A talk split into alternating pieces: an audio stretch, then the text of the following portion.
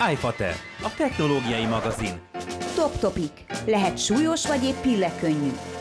Legykák, botrányok, jóslatok.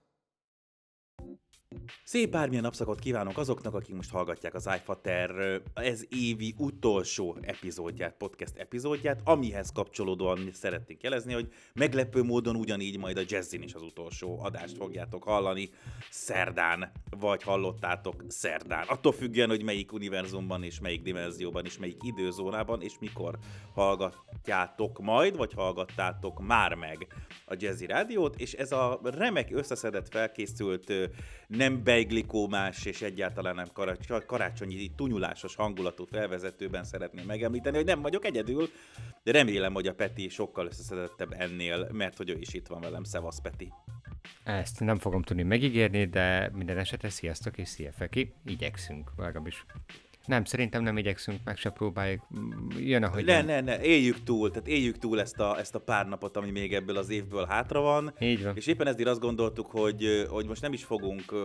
bemutatni semmit már, mint a podcast adásban nem. A majd vagy volt rádióadásban, amely volt rádióadást majd ismétlésben is meghallgathatjátok. Ha már az ismétlés is elment, akkor nem tudjátok meghallgatni, kivéve ha fölmentek a jazzy.hu-ra és ott rákerestek. És akkor majd, amikor fölkerül, akkor múlt időben meghallgathatjátok azt is egyszer majd. Majd. Szóval, ö, tehát, hogy nem lesz ma teszt, mert, ö, mert egy kicsit arra gondoltunk, hogy ez a szokásos, és igazából van értelmet ö, összeszedni azt, hogy mi történt ebben az évben technológiailag, és hozunk jót is, hozunk rosszat is, mert azért szerencsére volt jó is egy pár dolog, vagy legalábbis történtek jó dolgok is, ha nem is azt mondom, hogy a fenekünket kell verni a földhöz örömünkben, de ettől függetlenül azért történtek jó dolgok, és hát nyilván azért ö, ö, sorba vesszük azokat is, amik hát nem annyira sikerültek, mint amennyire sikerülhettek, és kellett volna nekik sikerülni. És aztán az a terv, hogy pedig januárt pedig úgy kezdjük majd, hogy kicsit megpróbáljuk megjósolni, hogy mire számítsunk a jövő évben, és már amikor beszélgettünk az adásról, kiderült, hogy nem mindenben értünk a Petivel egyet, nincsenek óriási különbségek, hiszen akkor például ezt a műsort se tudnánk csinálni, hogyha ő mondjuk barszás lenne, én pedig nem tudom én madridos, de ettől függetlenül azért vannak dolgok, amire máshogy tekintünk, életkortól, családi állapottól és egyéb tapasztalattól függően, ami szerintem abszolút nektek is érdekes lehet, lesz vagy nem, vagy legfeljebb eltekeritek, vagy mi. Na, melyikkel kezdjünk, Peti? Örömködjünk, vagy kezdjük el szapulni őket, és akkor, mint ahogy annó az Index, abból leszünk nagyok, és nagyon sok másik portál is, mielőtt még valaki elkezdi a politikát, fikázni őket, és akkor ez nagyon népszerű, hogyha ügyesen és viccesen fikázunk valakit, vagy menjünk vegyesen, és mondjuk el pro és kontra, mert hogy semmi sem fekete vagy fehér. Én az utóbbira szavaznék, főleg azért is, mert így ki is jön, hogy mi az önben egyetértünk és nem értünk egyet, mert nagyon kíváncsi vagyok, hogy miben nem értünk egyet.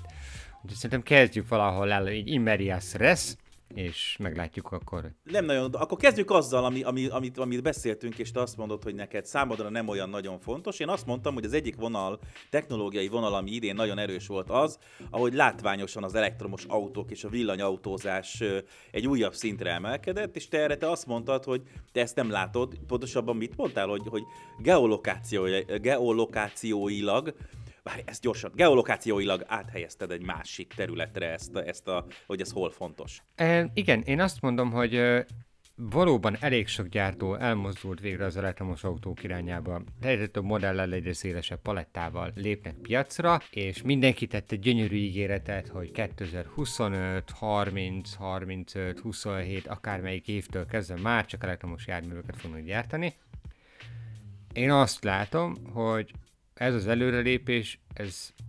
sokkal kevésbé érezhető itthon, itt így Magyarországon, mint globálisan, vagy mint mondjuk főleg így az Egyesült Államokban, ahol mindenki most éppen elektromos pikapokat próbál letuszkolni az emberek torkán, és tegyük Na, hozzá, na, na, na. az viszont érthető, Na, hogy na, miért, na, na, mert... A kedvenc autóm ebben a pillanatban várj. a Rivian R1, úgyhogy az elektromos pickupokkal kapcsolatban majd még beszélgettünk. El is akartam mondani, hogy egyébként érthető, hogy miért, mert 2020-ban talán, vagy lehet, hogy már idén történt, de először volt az, hogy több pickupot adtak el, mint bármilyen más személyautót az amerikai kontinensen. És ez gyakorlatilag egy olyan fordulat, hogy mindenki elindult ebbe az irányba, az USA területén, meg úgy egyáltalán jól tudom, hogy egy észak-amerikai kontinensen, bocsánat, ezt, ezt inkább pontosítanám. És ennek megfelelően nyilván ezt a trendet látták már az autógyártók, és érthető, hogy erre fókuszáltak, de szerintem pontosan az, ami majd egyébként egy másik érdekes vonal mentén nekem a problémám, hogy nem jelennek meg az úgymond megérősebb modellek. És ezt most úgy mondom, hogy megérősebb modellek, hogy itthon megérősebb modellek, mert uh, 10 év és nem tudom hány százezer kilométer leautózása után uh,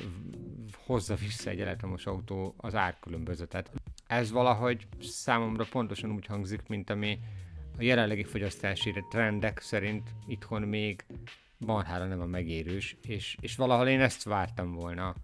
az autóipartól, hogy átlépjék azt a vonalat, amikor már tényleg tudnak olyat mutatni, ami egy átlagember számára megfizethető kategóriájú autónak számít, vagy legalábbis elgondolkodtató jobban a vásárlás szempontjából, hogy elektromos autóra váltanak.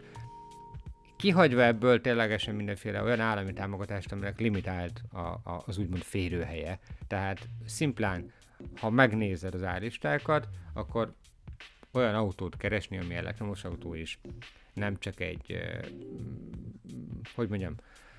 nem csak egy bizonyos ársávon fe- belül érdemel kategóriatársban, benzines párosításban egy teljesen valid összehasonlítást, hanem mondjuk egy tényleg egy alacsonyabb árkategóriában is.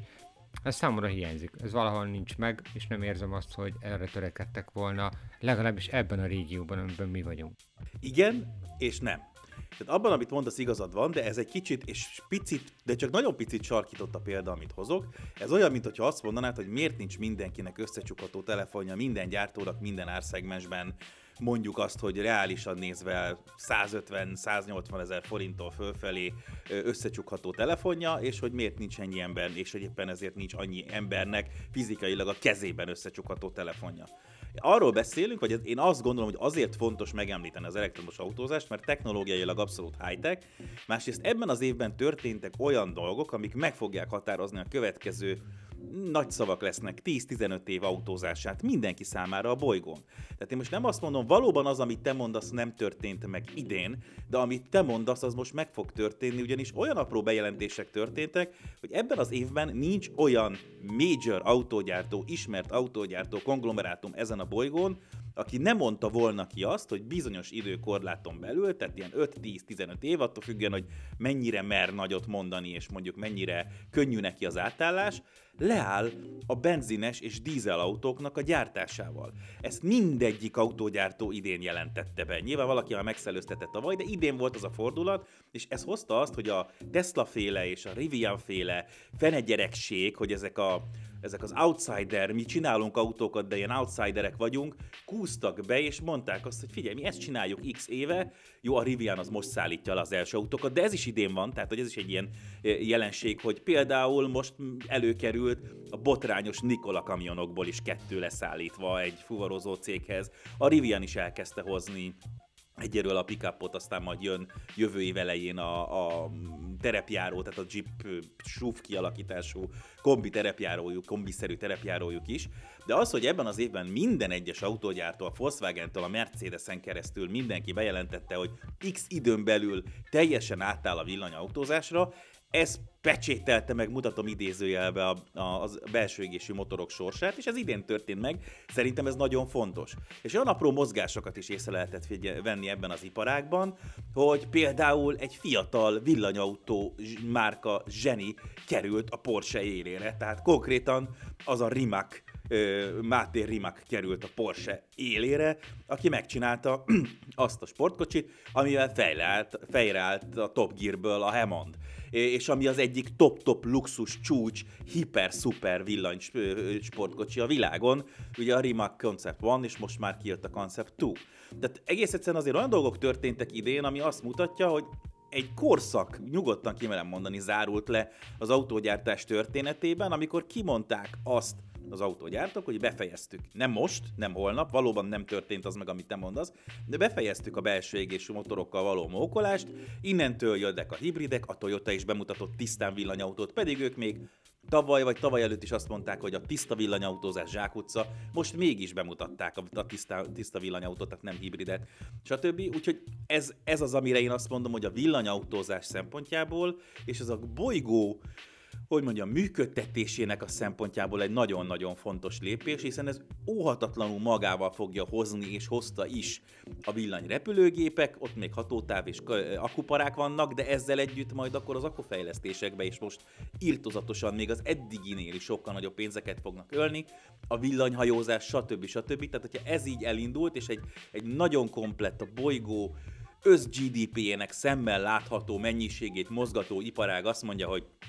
off, vége van a belső égésű motoroknak, arra azért mindenki föl fogja kapni a fejét Kínától Alaszkáig, hogy akkor nem tudom, aki, tehát erről még tényleg Mannyi néni is, aki esetleg egy kő alatt élt valahol egy zsákfaluban, elnézést kérek minden Mannyi nénitől, aki egy kő alatt lakik bármilyen zsákfaluban, tehát, hogy ők, ők is hallottak arról, hogy villanyautó. És ez szerintem fontos, tehát én ebből a szempontból megértem, amit te mondasz, csak még nem tartunk ott, de ahhoz, hogy ott tartsunk, amit te mondasz, az idén billent át a mérleg nyelve ezzel, ezzel kapcsolatban. Úgyhogy én itt látom a különbséget kettőnk között, hogy szerintem ez ebből a szempontból egy fontos év, és meglátjuk, és nagyon kíváncsi, mm. hogy mi lesz a következő, akár csak két-három évben, mert most ez ilyen hiperbola-szerűen fog elindulni, és jönnek majd ki az újabbnál újabb tisztán villany, vagy szuperhibridek, hidrogéncellás, tök mindegy. Tehát, hogy egyszerűen elengedjük ezt a, ezt a belső égési motorozást. Jó, uh, oké, én ezt értem, tehát ezzel egyet is értek, hogy ez egy fontos kijelentés volt, de igazából ez egy olyan dolog deklarálása, ami valahol eddig is sejthető volt, hogy ezen, ezen gyökeresen változtatni kell. Nyilván nagyon-nagyon fontos lépés az, hogy ezt egy komolyabb iparági, uh, hát egy iparágon belüli, egy gyártókon átívelő, cégeken átívelő hullám, ami, amit most tapasztalunk, és nyilván nagyon fontos utána, hogy a komolyabb szennyező tényezők közül a szállítás is megújuljon és kizöldüljön, úgymond. Abszolút értem, csak nekem az az érzésem még mindig ezzel kapcsolatosan, hogy a már évek óta benne levő szereplők sem indultak be úgy, ahogy kellene. Nyilván ez sok tényezős kérdés, Nekem pont olyan érzésem van, egy, tehát kicsit olyan érzésem van, mint uh, egy másik területen, amit, amit uh, fontos azért így megemlítenünk szerintem. Ez, hogy jól is mondtad, a hajlítható cuccok. Tehát minden, ami hajlítható kijelzővel rendelkezik. És nekem itt azért van egy megrekedés érzésem, mert uh, gyakorlatilag az elmúlt kettő évben, hát volt a Samsung, a Huawei olyan mutatóba, hogy létezik, a Motorola és az Oppo most idén, illetve a Xiaomi még mutogatott valamit, de aztán nem lett belőle túl sok minden, tehát hogy gyakorlatilag itt van már 2018-19 óta a hajlítható kijelző, mint olyan, és itt van ez a technológia, ami egyébként nagyon sokáig ugye csak a 700-800 ezer forintos, 1 millió forintos készülékekben volt elérhető, és a Samsung idén tényleg lentebb vitte az árait ezeknek az eszközöknek, de itt is azt látom, hogy minden gyártó mutogat gyönyörűen a CES-en, az itt-ott, tamot, online koncepciókat, elképzeléseket, feltekerhető, hajlítható mindenféle eszközökről, csak hogy ezeket a koncepciókat senki közelében sincs, hogy megvalósítsa, vagy legalábbis nem láttunk eddig semmit ebből. Láttuk eddig azt, hogy a Samsung nagyon szépen diktálja az iramot azzal, hogy kajlótelefont és tabletté, ketté hajtható okostelefonokat kínál, a többi gyártó nagyjából erre tud rá helyezkedni erre az ívre, és ugyanott tud maradni, és próbál valamit bemutatni ezzel kapcsolatosan. Ugye nemrégiben a, a Huawei-nek is egy kajló telefonja pontosan ilyen megoldással, illetve volt korábban két modellje is, ami, ami tabletté hajtható, de semmi nem nagyon érkezik globális piacra, nem nagyon látni olyasmit, hogy valaki próbálkozna a technológiát egy, hát mondjuk azt mondjuk nyugodtan ki, hogy szintén az elérhető bárkategóriába tornászni, a Motorola és a Samsung az még mindig ezzel próbálkozik, ugye a kagyló telefonon vonalon, de hajlítható kijelzős eszközök, meg feltekerhető kijelzős eszközök koncepcióját már évtizedek óta mutogatják, tehát nekem itt, itt megint az az érzés, hogy egy picit megrekedtünk. És alig akar beindulni ez a szerep, vagy ez a terep, vagy ez a piaci szegmens, vagy ez a, ez a szűk réteg, ami nyilván nem egy komplex igényre próbálna választ adni, nem egy valós olyan igényre, ami az emberek mindennapjaiban rendkívül fontos dolog, de gyakorlatilag sokkal lassabban terjed ez a technológiál, mint mondjuk annak idején a kamerás mobilok, annak idején mondjuk az autofókusz a kamerákban, a videófelvétel, a 4K videó, a 4G, a, a, még, még a 3G is gyorsabban terjedt el annak idején, mint, mint, mint ez, ez a, ez a megoldás, ami szintén egy elég drága technológia, és nyilván az, hogyha nagyobb tömegigénye van, akkor olcsóbbá válik előbb-utóbb, és elkezdik a gyártók árversenyben is mm, egymást üldözni, de ezt az árversenyt egyelőre még, még mondom, nem látom, csak attól a két piaci szereplőtől, akik, akik egyébként amúgy is már régóta benne vannak. Ö, igen, és én ezt megint máshogy látom, mármint csak abból a szempontból, hogy, és ez valamennyire érvényes az autókra, az elektromos autókra is, hogy ö, újdonságot tesztelni és bevinni két felületen lehet. Tehát, hogy miért hiányolod például az elektromos autóknál a normál mondjuk Volkswagen Golf, Opera Astra szintű autókat, tehát ez a középkategóriás, normális dolgokat. Egész egyszerűen két helyen lehet ezekkel kísérletezni, vagy a nagyon olcsóba, és akkor egy pillanatra visszaugorva ez a Citroen Ami, ami egy 6 kötőjel 8000 eurós, döbbenetesen zseniális négykerekű robogó, amit imádok és rajongok érte, és nyilvánvalóan nem autó. Tehát, de egy olyan cucc, ami gyakorlatilag nulláról azért hogy egy olcsó, elektromos városi jármű legyen, tényleg egy négykerekű robogó, ami véd az esőtől. Ott lehet ilyennel játszani, kis befektetés, látszik rajta a zseniális spórolási ö, igény, és ettől, ettől például az ajtóiért és az egész járműért, hogy az eleje és a hátulja tök ugyanaz, csak a lámpa színe más, hogy a két ajtó azért nyílik két különböző irányba, hogy csak egyféle ajtót kelljen gyártani, és a többi, és a többi, és a többi. Vagy ugyanezt meg lehet tenni, és ez igaz, és akkor itt kanyarodok át az összehajlítható, vagy a hajlítható telefonoknál, a prémium szegmensben lehet ezekkel játszani, mert ott tudod megtalálni, és akkor ide a elektromos autó analógiával ide jön be a Tesla, ugye prémium gyártónak definiálja magát, ide jöttek be először a, a Lucid Air, a Rivian is azért az árával nem az olcsó pickupokkal versenyzik, és a többi, és a többi. Tehát ebben a szegmensben lehet jól játszani, vagy azt csináljuk, mint amit, és most nem fog eszembe jutni, hogy melyik cég, de talán a Rivian volt, aki azt mondja, hogy valahogy összebarátkozott az Amazonnal, aki rendelt tőlük x ezer darab furgont rögtön, és annak a, abból a befektetésből és ebből a megrendelésből egyszerűen egyrészt megjött a befektetői bizalom más befektetői köröktől is, másrészt lett egy olyan cashflow a cégben szinte rögtön, vagy legalábbis annak az ígérete, amivel azt tudták mondani, hogy jó, akkor kihozzuk azt, amit igazából mi szerettünk volna, és ők hirtelen eladtak nagy felvásárlónak több ezer járművet. Tehát, hogyha ezt meg tudná valaki csinálni mondjuk az összehajthatós mobilokkal, tehát lenne bármilyen olyan iparág, ahol fontos lenne az, és tényleg fontos lenne az, hogy kis képernyőből időnként nagyon gyorsan, nagyon kis energiával lehessen nagyobb képernyőt csinálni, akkor ez a szegmens is fölfutna, de valóban abból a szempontból rossz példa, amiket hoztál, mert az, hogy a kamera, az, hogy a processzorok, tehát ez az, hogy egy-egy modul egy telefonon belül, de maga a formfaktor, a kialakítás az nem változik, tehát nem történik olyan változás, ami az ember kizökkenteni vásárláskor, mert nagy plecsni képernyő, hátul a kamera, oldalt gombok, és ennyi. Tehát vagy van hangszóró, vagy van jack csatlakozó, vagy nincs, stb. stb. De nincs benne ismeretlen, csak jobb lett a kamera, idézőjelbetéve a csakot, csak jobb lett a processzor, csak több lett a RAM, csak több lett a memória azért amikor, amikor azt mondod, hogy ezt a készüléket, amit te ismersz, és amit okostelefonként már ikonba felismerünk, tehát amikor arra gondolsz, hogy a mentésikon, a floppy, az, az mennyire felismerhetővé vált, ugyanúgy, mint hogy mindenki tudja, hogy az a mentésikon, és nem tudja a világ fele már azt, hogy az egy floppy. Ugyanúgy mindenki, hogyha rajzolsz két négyzetet, amiben az egyik kisebb, és alá teszel egy pici kört, akkor mindenki fog, tudni fogja, hogy te egy okos telefonról beszélsz. Tehát ha te ezt bolygatod meg,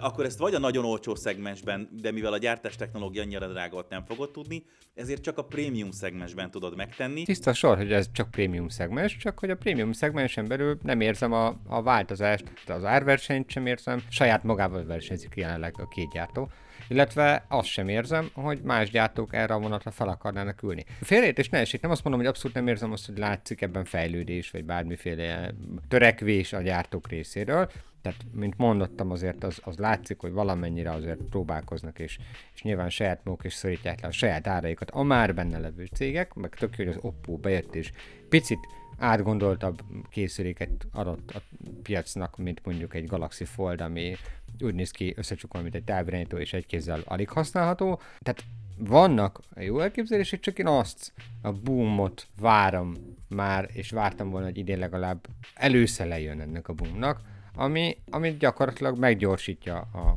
a folyamatot, és több ilyen modell, nagyobb választék lesz, mert uh, bizt, az egyértelmű, hogy itt maradnak ezek a hajlítható kijelzős dolgok, de se tabletek szintjén, tehát a, ugye a Lenovo-nak volt egy darab próbálkozása, borzasztóan bagos az egész, és borzasztóan problémás a visszajelzések szerint, de semmilyen más téren, meg, meg egyáltalán az okostelefonok terén is viszonylag kevés gyártótól érzem azt, hogy, hogy adnának alternatívákat. Úgyhogy én értem, hogy mit mondasz, hogy ez prémium szegmens. Egy kérdésem majd lenne ezzel kapcsolatban, hogyha ö, alapvető komponensekből hiány van, és te egy gyártó vagy, akkor a prémium, a kísérleti prémium szegmensre fogsz koncentrálni, és megpróbálod pusolni a nagyon high nagyon-nagyon drága cuccot, vagy azt mondod, hogy inkább megpróbálod kiszolgálni a tömegigényt, amiből realizálod az évvégi bevételeket, és most itt a réz és chip hiányra és az egyéb ö, a hajó beakadására a Suezi csatornában gondolok, ami, és akkor még ugye még mindig a, a, a, Ó, tényleg az a idén pandémia, volt. A pandémia ö, hatásai még korán sem ö, lett, lett vége nagyon sok szempontból a technológiai szektorban, az aksi, a lítium ellátás, és a jóisten tudja minden. Tehát, hogy egész egyszerűen nincs, még a Samsungnak sincs elég chipje ahhoz, hogy játszon azzal, hogy akkor most elkezd még egy foldot, egy olcsóbb foldot odaadni a népnek, hanem inkább azt mondja, mint ahogy nincs, nem tudom én, évek óta, de idén biztos, hogy nem jött ki a Note szériából, nada, nulla, mert egész egyszerűen ezt is elmosta a, a, még a pandémia hatása és az előbb felsorolt dolgok, amiket szintén az idei év, és akkor a negatív fordulatokhoz kell sajnos sorolnunk. Úgyhogy értem, amit mondasz, megint azt mondom, hogy igazad van, csak közben tök érthető, hogy a Samsung azt mondja, hogy inkább kihozom a, a középkategóriát, felső kategóriát a standard telefonokból, és megpróbálom azt chipekkel kiszolgálni, meg az Honor, meg a Huawei, meg a mindenki, de hát akkor laptop gyártóktól kezdve, és akkor megint visszaugrunk, az autógyárakig szenved mindenki a chip hiánytól,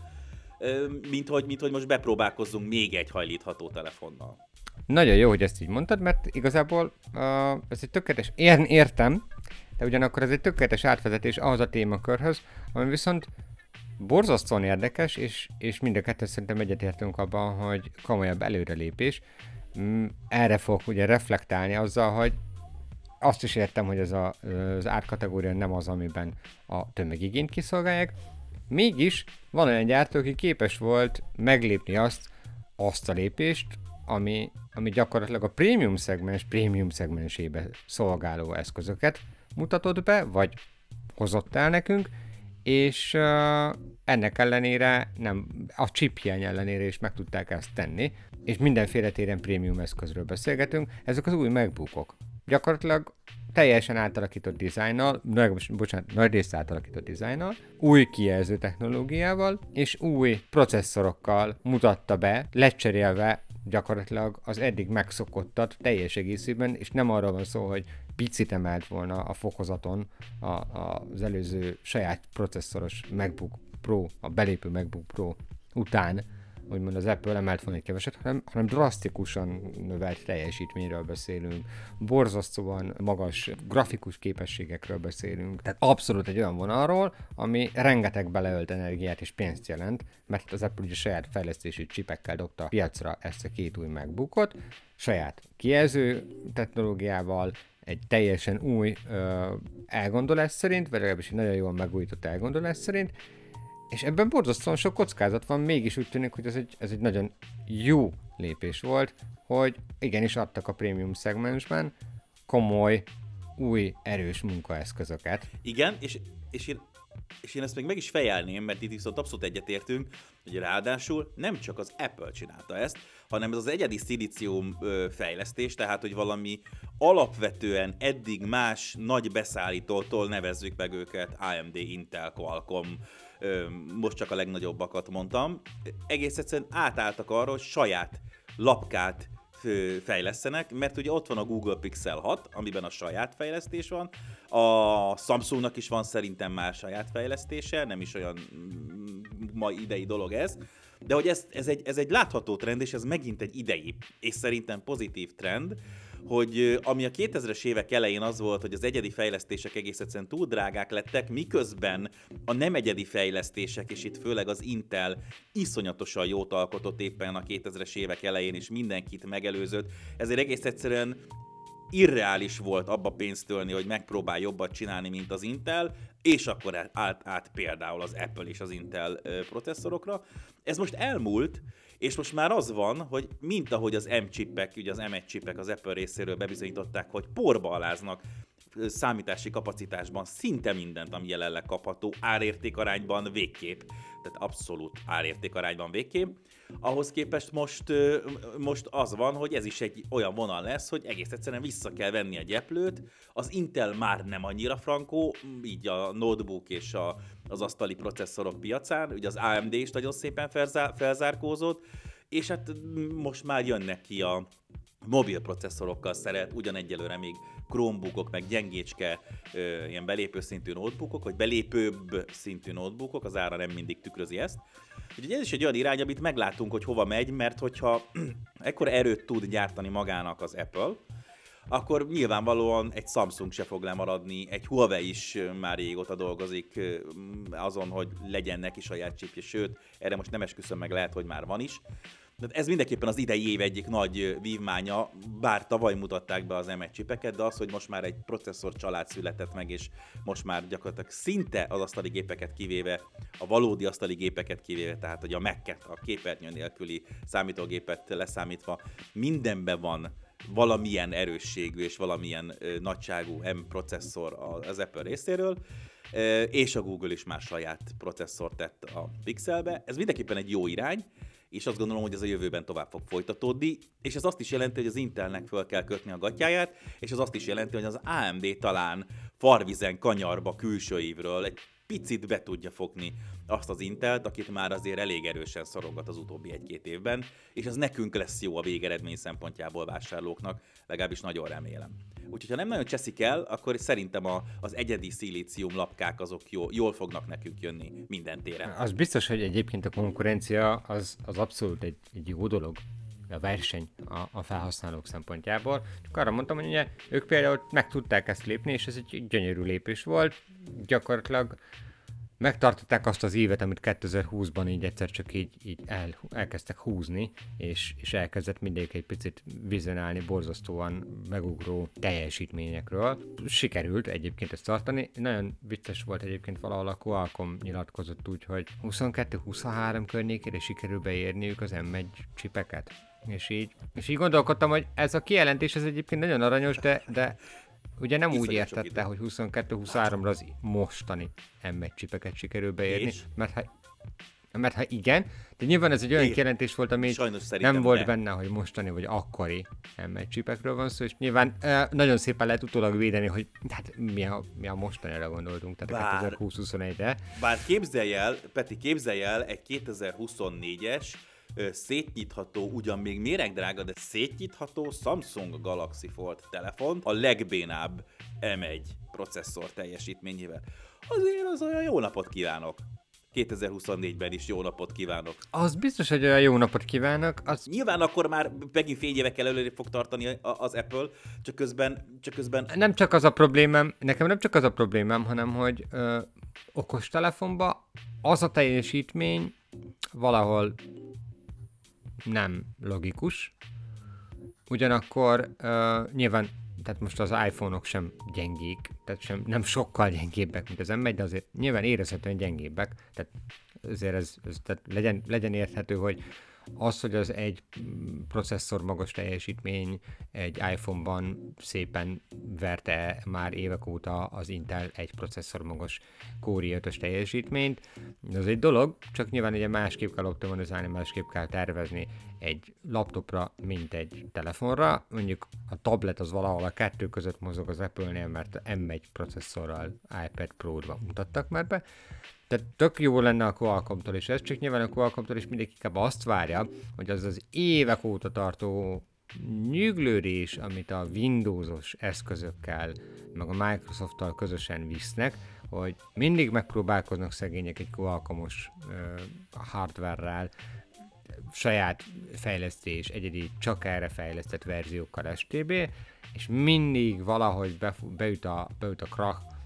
a, amikor, amikor a gyakorlatban használni kéne ezeket az eszközöket, és, és tele van buggal, és borzasztó sok teljesítménybeli és optimalizálásbeli probléma van. Nyilván a Windows az egy fragmentáltabb rendszer, mint, mint mondjuk egy, egy macOS, és nyilván nehezebb átrakni erre a környezetre. Csak hogy igen, régóta létezik már ez a kísérlet, és ez Qualcomm-tól egyébként nem azt várja az ember, hogy mobilba olyan processzort rakjon, ami, ami gyakorlatilag egy szuper számítógép szintjét hozza, mert ez egy jó dolog, de, de valahol picit too much, hanem inkább azt várja, hogy számítógépekbe ugyanazt tudja hozni majd, mint amit az Apple, tehát nagy teljesítményt, alacsony fogyasztás mellett, mert évek óta ez az ígéret, ahogy említettem, a Microsoft ö, részéről, nagyjából azóta, mióta még, még, még a mobilpiacban benne voltak, még a mobilop rendszerrel, tehát még a Windows 10 mobile piacon voltak, amikor már elkezdtek ö, Windows 10 alá Qualcomm processzort rakosgatni, és mindenki azt várta, hogy na majd itt jön el az a szinergia, az a teljes átfedés, ami ugye a mobilgyártók irányába valahol egy ilyen szűk szegmens számára elvárás, hogy ami a mobiltelefonod, az egyszer csak hirtelenjében a számítógéped is lehet, vannak ezek a desktop módok, ugye, és hogy ezt viszont már olyan erővel tudja majd megtenni az adott készülék, hogyha át kell venni egy grafikusi feladatkört, akkor egyszerűen a mobilra rákötve bármire ezt meg tudod csinálni. Ez az, ami nyilván egy picit mindig egy reális elvárás, hogy komoly teljesítményt egy mobiltelefonból úgy csaljunk ki, mint hogy egy asztaligép lenne. Ilyen, legalábbis jelen tudásunk szerint ez ezért még mindig egy picit távol van, egyre közelebb, de a Qualcomm részéről mindenki tényleg azt várja, hogy valamit ott, ott komolyan fakítsanak laptopok terén. Az viszont nagyon jó dolog, hogy erre egyre több cég sarkalja őket, tehát a Google-el és az Apple-el az élen, tehát hogy komolyan felvegyék ők is, meg az Intel is ezt a kesztyűt, úgyhogy igen, ez szerintem igazából mindkettőnk szerint egy borzasztóan jó irány, és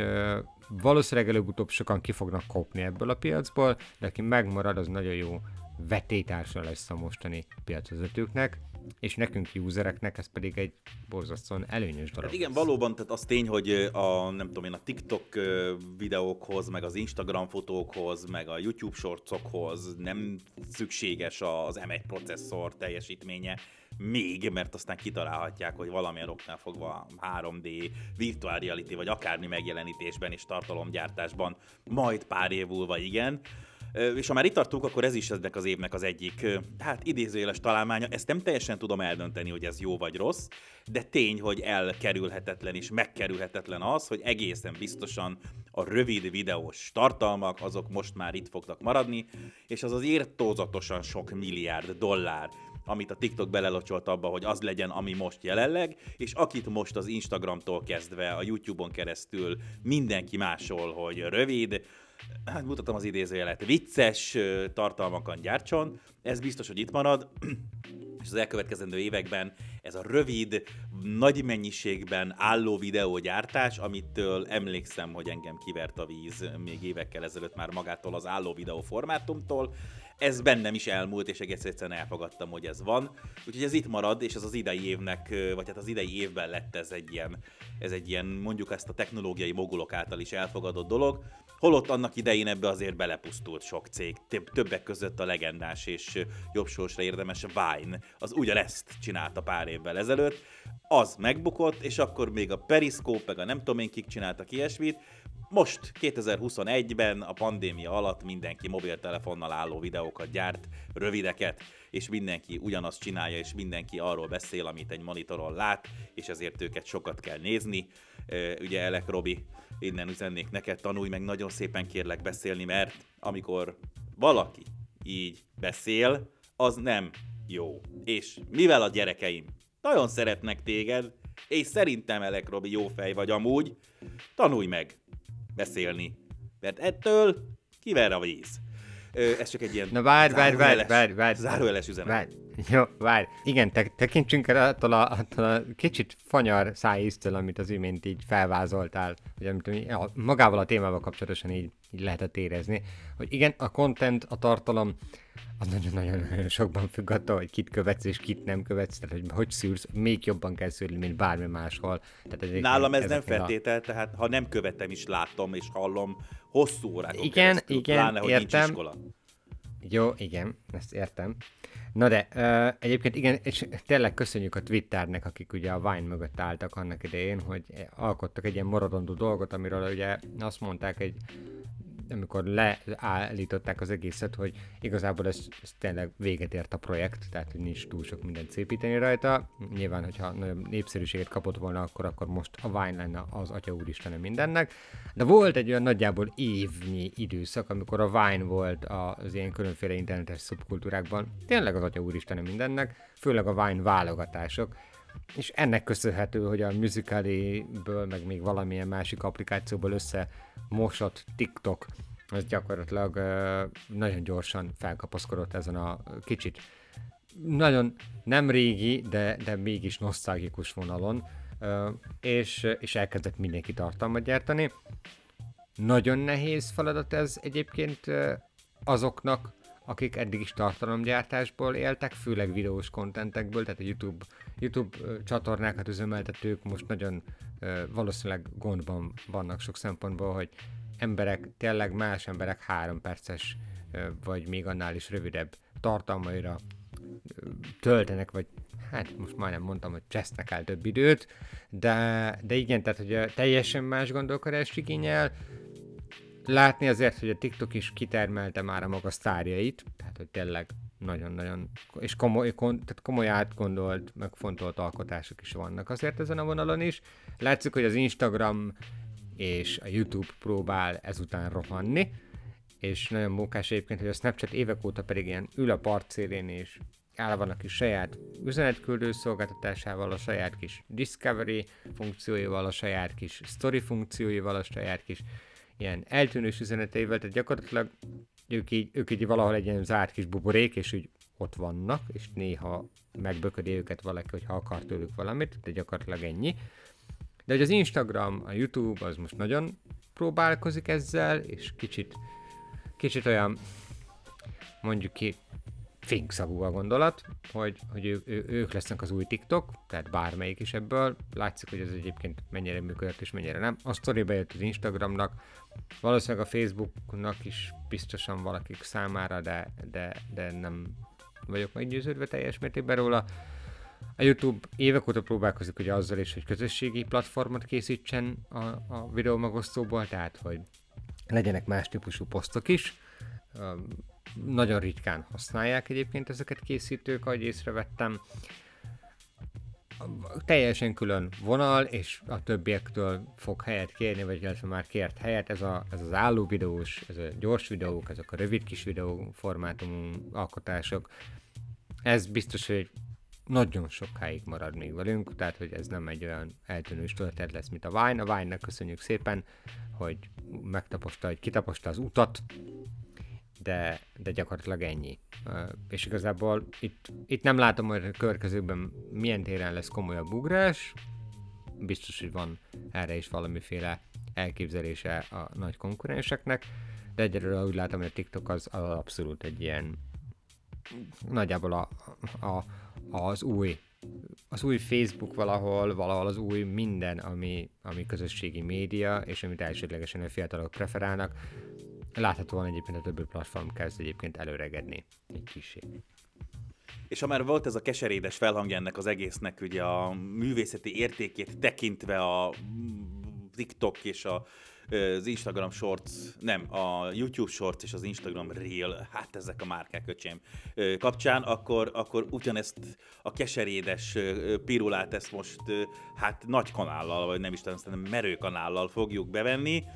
ugyanis annak ellenére, hogy szinte minden szempontból imádom, mint jelenséget, az NFT-t,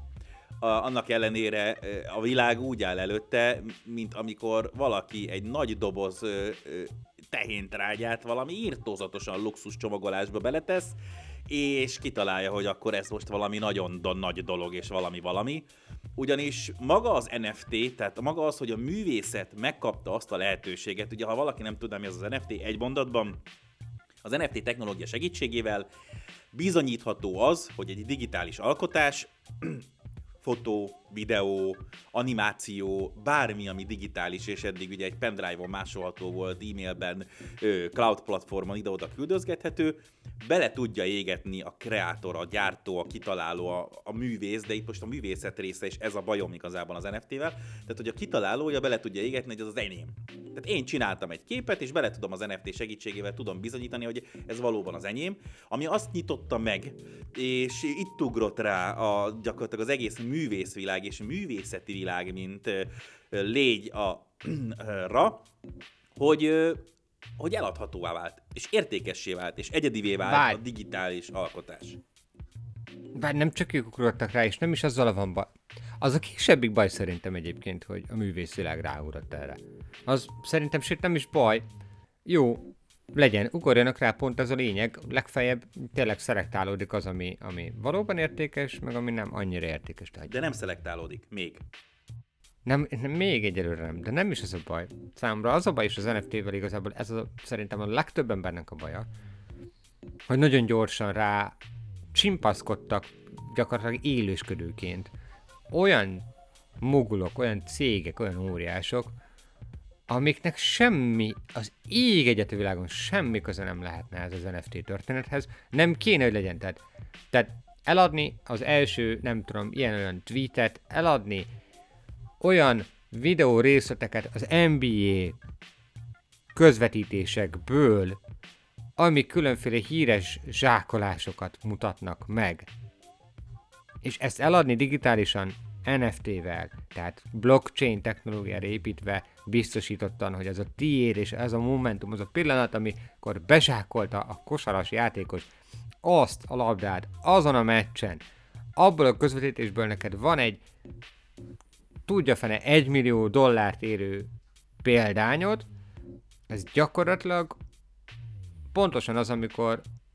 a szart befújjuk aranysprével, és, és beletűzzük, hogy műalkotás. Tehát, hogy nem mennyire a tartalom más, szar nyilván. Mennyire más csak szempontokból hogy... nézzük ezt is most. Ez megint egy olyan dolog, amiben amiben viszont szerintem markánsan különbözünk még az előzőekhez képest is. Én, Na. Nekem ezzel pont nincs bajom. Ugyanis világéletemben szerettem azt, aki el tudja adni a szart jól. Mert az művészet, tehát az egyik kedvenc, ezt mindig meg szoktam említeni, a DVD Rewinder volt a kedvenc termékem nagyon-nagyon régen, szerintem 10 évvel ezelőtt, egy amerikai csávó, vagy kanadai, erre már nem emlékszem, kitalálta, hogy egy borzasztó, undorító műanyag, nem is tudom, hogy hogy tudta kikeverni azt a lilát és azt a zöldet, ami biztosan nem passzol egymáshoz, és mégis ezt egy ilyen formába öntötte, amire rá lehetett tenni a DVD-t, és volt rajta egy darab visszacsévélő gomb, amiben volt egy piros led, és hogyha megnyomtad, figyelem, olyan hangot adott a készülék, mintha visszatekertél volna egy VHS kazettát, miközben a DVD nem mozdult meg, hiszen mozgó alkatrész nem volt benne, azt hiszem egy ceruza elemmel működött, és csak a hangot tudta játszani, meg a LED villant egyet a végén, hogy vissza lett tekerve a DVD. Ugyanis Amerikában, amikor még lehetett VHS-t is, és már lehetett DVD-t is kölcsönözni, a VHS kazettát nem visszatekerve vitted vissza a TK-ba, videótéka, Bár bocsánat, és jó jövök hogy lehet, hogy ezt el kell magyaráznom, például a gyerekeimnek el kéne magyaráznom, nem volt encore. Jó? Tehát így kezdődött. Nem volt encore, nem volt YouTube, és nem volt videó. Hanem az nem volt, volt hogyha valamilyen... Nem volt nagyon internet. Volt, csak nagyon lassú. Inkább igen, mondjuk nem volt internet, igen. Akkor még a pornóipar miatt nem volt online fizetés és széles sávú internet. I mean literally.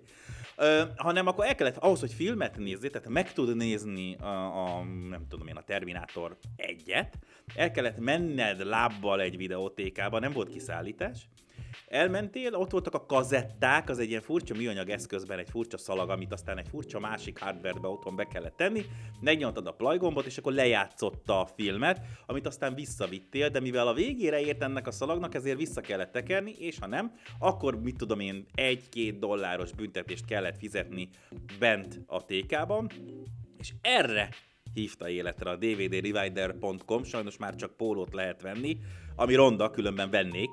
ö, azt, hogy 24 dollár 99 centért, tizenvalahány évvel ezelőtt árult egy haszontalan terméket, ami visszatekerte a DVD-t. Na én ezt viszont tudom értékelni. És abban a világban, ahol tényleg bármit bárhol el lehet adni, ahol ö, most megint valós dolgokat fogok mondani, ahol ö, szupermodell árulja a saját fingját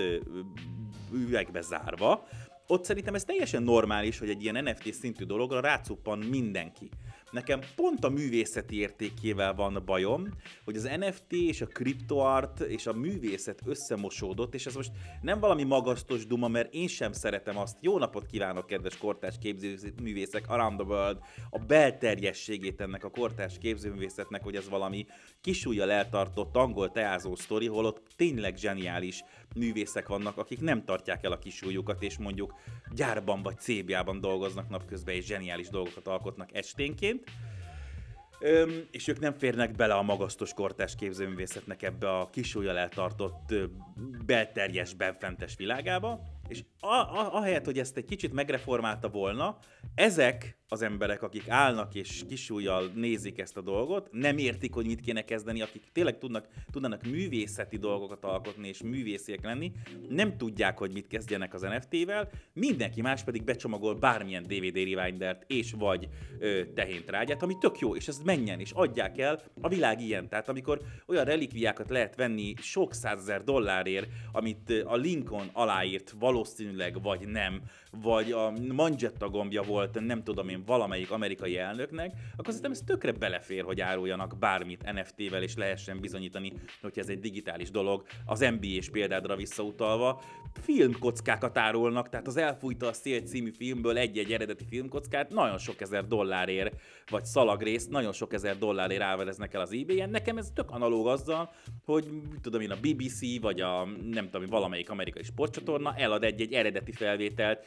ikonikus, legendás kosárlabda meccsekből, vagy baseball meccsekből, vagy foci meccsekből, és azt valaki tudja birtokolni, és azt tudja mondani, hogy ez az origó, tehát innen terjedt el az a Maradona fejes, stb. stb. az a Ronaldo Csell, stb. stb. Ezzel nincs bajom. Azzal van bajom, hogy degradálta a művészetet, és amellett, hogy nagyon-nagyon ö, demokratikussá tette, és bárki lehet kriptoart művész, ez egyszerre jó és rossz, és én azt hiányolom, hogy, ja, és igen, hogy azt hiányolom, hogy nincs rossz szóval, nincs az, az egész terelgetve, kurálva, tehát olyan emberekkel, olyan múzeumokkal, akik tényleg azzal foglalkoznak hosszú évtizedek óta bizonyítottan, hogy, hogy a kortárs művészetet szinten tartsák, legyen egyfajta minőség, és erről is nagyon sokat vitatkozhatnánk, hogy mit jelent a minőség meg egyáltalán, és ez nem csak pénzben mérhető, hanem ez valódi szakértelemmel, tanult emberekkel, rálátással a szakmában való, a művészeti szakmában való sok-sok éves tapasztalattal ez vihető, ők valahogy nem tudnak mit kezdeni ezzel az NFT-vel, és azt csinálják, hogy meghívják azt az amúgy szerintem döbbenetesen zseniális Beeple-t a Christie's aukcióra, aki 69 millió dollárért eladott egy NFT szettet, egy szériát, egy több ezer darabos szériát, és én imádom a Beeple-ben, hogy úgy, úgy fotózkodik a, a Christie's előtt, hogy mi a szart keresek én itt, és ezt kiteszi az Instagramra, mert valóban nem neki kéne, nem csak neki kéne ott lenni, hanem ezeknek a cégeknek, ezeknek az intézményeknek eh, foglalkozniuk kéne, és kurálniuk kéne, és terelgetni kéne, hogy igen, van az NFT, tehát bárki vehet papírt és rajzolhat, megvásznat és vehet olajfestéket és festhet, de nem mindenkiből lesz eh, Picasso, mm, vagy nem tudom, Matisse.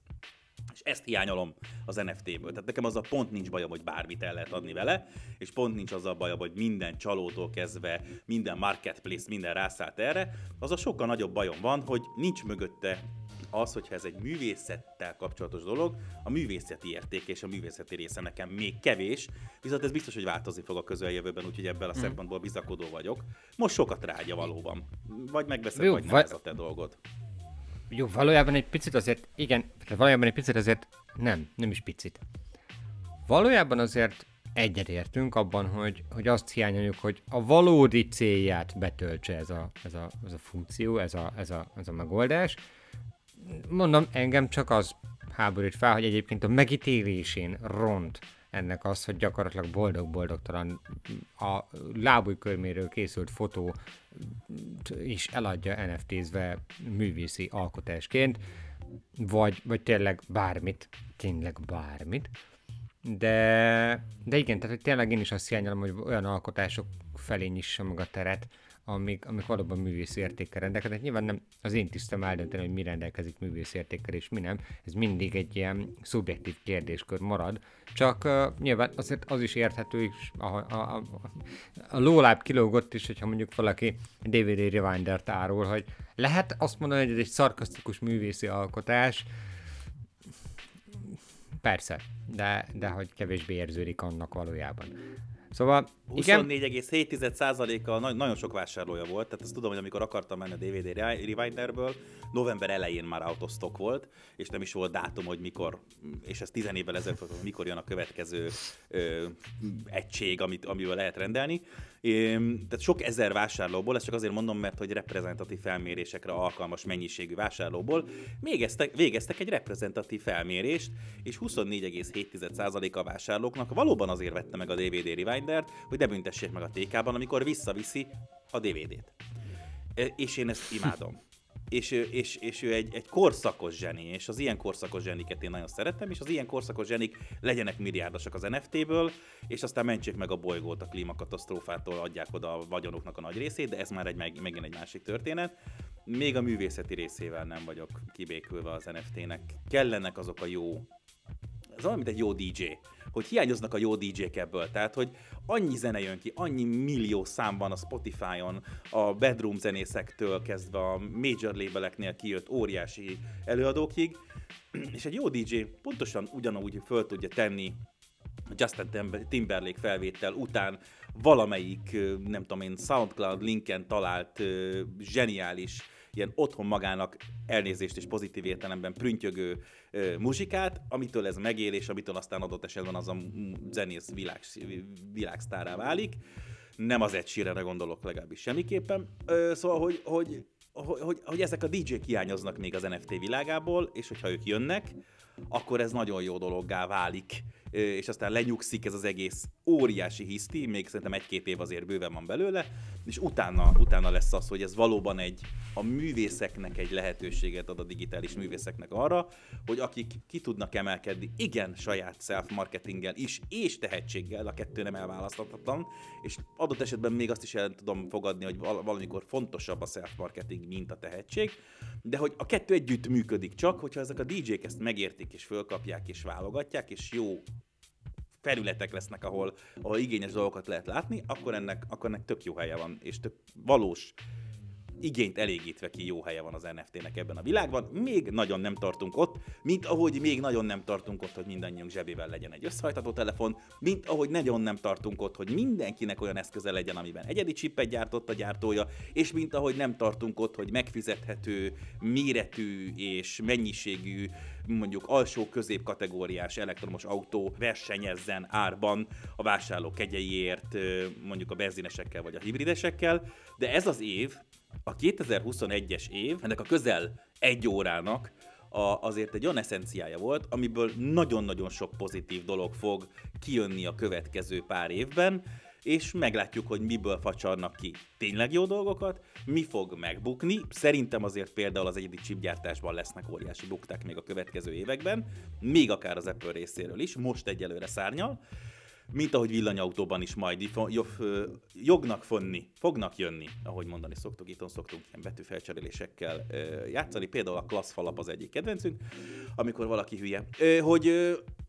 lesznek még itt óriási bukták, és a startupokból emelkednek majd ki Phoenix madarak, amik aztán meghalnak, de ezt majd meglátjuk. Egyelőre azt gondolom, hogy ez az idei év annak ellenére, hogy baromi punyattan és lehangolóan kezdődött, és nagyon sok rossz jött, és mesélhetnénk az óriás botrányokról. Minek? Az már volt tavaly is, meg tavaly előtt is, meg már 2016-ban is, meg a választásoknál is, meg hát a meta. Minek? Ugye a Facebook meta. Jövőre, jövőre jobb lesz, jobb kell, hogy legyen, egész egyszerűen. Idén meg ez volt. És nem volt ez annyira vészesen rossz év, hát a tavalyihoz képest biztos, hogy nem.